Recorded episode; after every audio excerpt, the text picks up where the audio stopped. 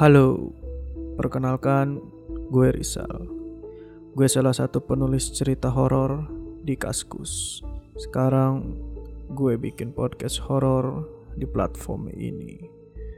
Podcast ini menceritakan pengalaman gue selama punya kemampuan melihat dunia berbeda dimensi. Cerita soal pendakian ke gunung atau cerita hantu yang ada di sekitar gue. Semuanya based on true story. Selamat menikmati dan semoga malam kalian dihantui